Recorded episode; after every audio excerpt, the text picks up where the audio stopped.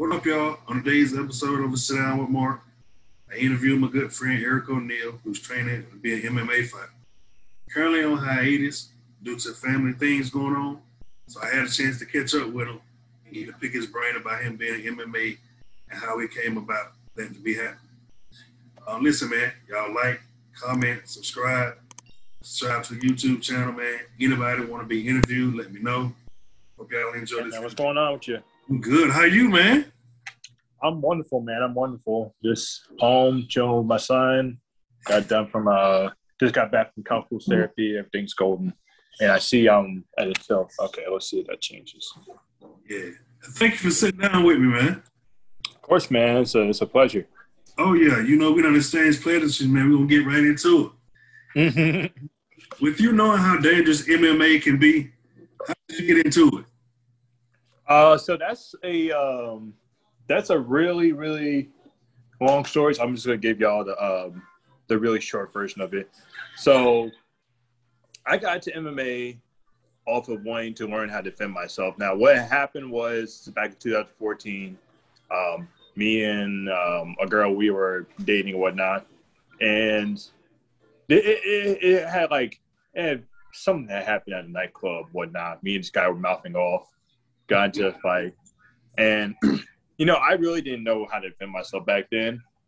So, um, yeah, basically he swung at me. You know, my instincts is like to duck and maybe swing back, but that's my instincts now. Back then, I really didn't have any like any thought of how you know to protect myself. So I duck. Somebody was getting hit. Um, it wasn't me, unfortunately, but it, it was just a whole big thing where out of that, I just had a, I had a lot of shame and a loss of confidence in myself. So over the next few years, what my main, the number one thing that got me started, like actually like getting into martial arts, that was my motivation was I got home, I bought the first UFC EA, excuse me, EA sports game. It came out like 2015. So yeah, that came out 2015 but I had already been introduced to UFC, um, watching some events whatnot, like way back in the day. So I started looking. I'm like, man, this uh, this is something I want to do. So I came back up Durham. I started at United Thai Boxing and MMA, and um, that's right down the street in Durham. And there are a bunch of good people. I got my son here with me. Yeah.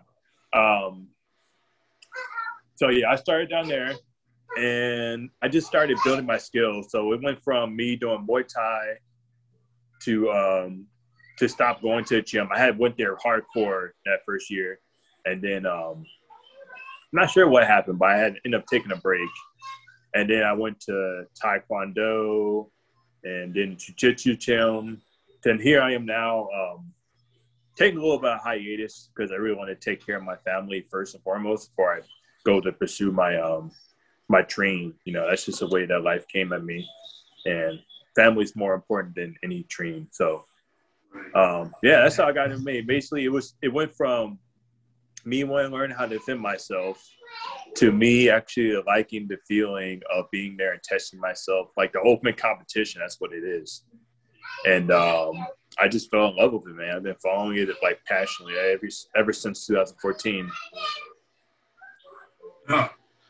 Um, doing MMA, man, what does it mean to be a fighter? No, we can't wear rain boots for Micah. Maybe later. Maybe later. You can hear the little guy over here getting upset, but he can't go in rain boots. But uh, what does it mean to be an MMA fighter? To me, it means it means putting. I hate to be like cliche, but putting art through physical violence, sanctioned physical violence. You're expressing how you learn the sport, how you interpret it, how you pull different moves from different disciplines, and um, incorporate to your fighting style, incorporate to your matches, how you react to your opponent, and also how you teach people. I believe that's a big thing that um, a lot of martial artists won't really consider past their own fighting career, their own competitive career. And um, I believe the way you teach people is how you leave your legacy and that. So um, yeah, being a physical artist, I'm almost like uh, almost like a boxer, but just about boxing you know, use about with um, two fists or two limbs, and mixed martial arts, I would say you're using about ten limbs. So, uh, what separates you from other fighters? So I am a student of the game, hence my uh, my fight name, Savant. I haven't added that to my Tapology, so it will be added very soon when I do become active. Um, I like to watch people and learn, whether it be upcoming opponents, uh, people who I've sparred with. I like to go and watch their matches. I like to pull things from all certain aspects and disciplines. And then one thing to me is there's no wrong technique. There's just a right way to a right time use every technique. Okay, so um, so say like most recent uh, fight card in the UFC, um, Ryan Hall versus Ilia Topuria. Um, him using the I forgot which roll it is. So I mean, it's not a bad technique. It's just there's a right time to use it. And I think that that's what sets me apart from a bunch of people. Is a bunch of people go out there and just throw uh, realistically like maybe 15, 20 different techniques. For me, you know, even on my little hiatus from co- competition, I've been practicing the same 10, 10 advanced techniques and sticking to the basics. So um, when I do get back into the ring, which hopefully is t- sooner than later, hopefully something's going to um, come out good for me. Um, yeah, you guys are definitely going to see that I've been studying this whole time and I got better. And that, yeah, like I said, I'm a savant and turn into the ring into a dance floor. If you could have one dream fight, who would it be and why? A dream fight? That's a hard. Oh, that's a hard question. I was thinking about that one all day, and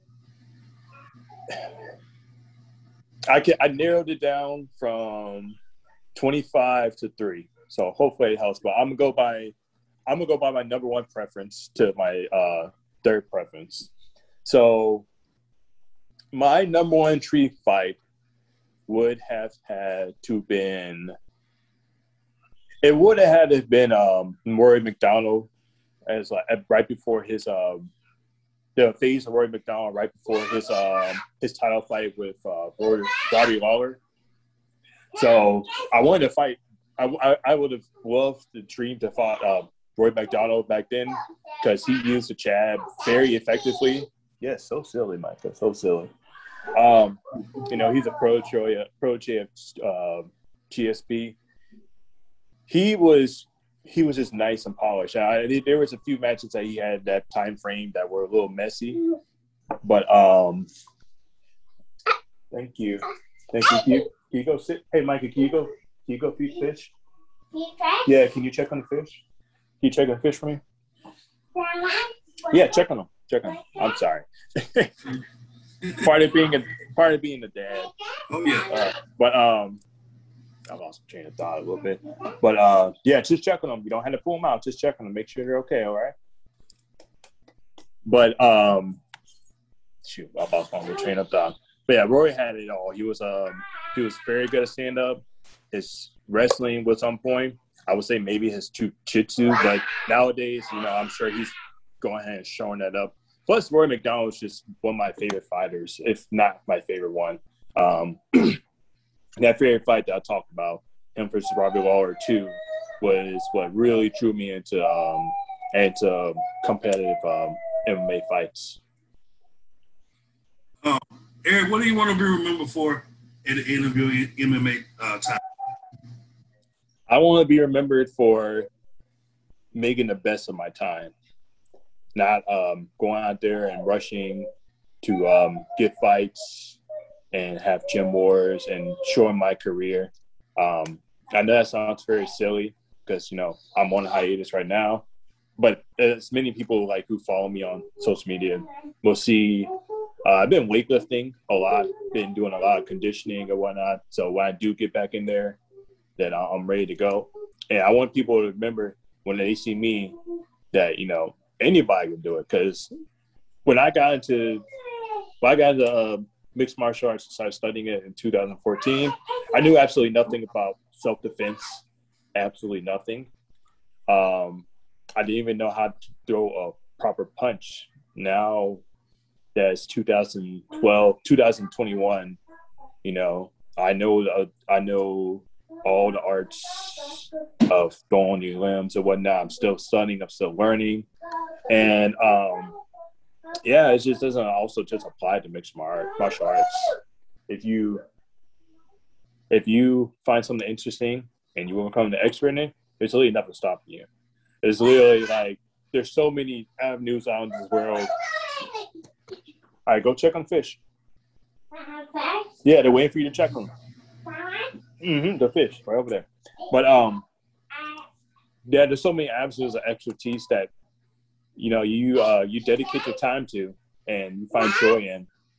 And I'm hoping that eventually that I'll get I'll get high enough in this. Yeah, Micah. Uh, yeah, go check on your fish, son, please. But um, he's he is just like a energy. It's like a um, non-dying battery.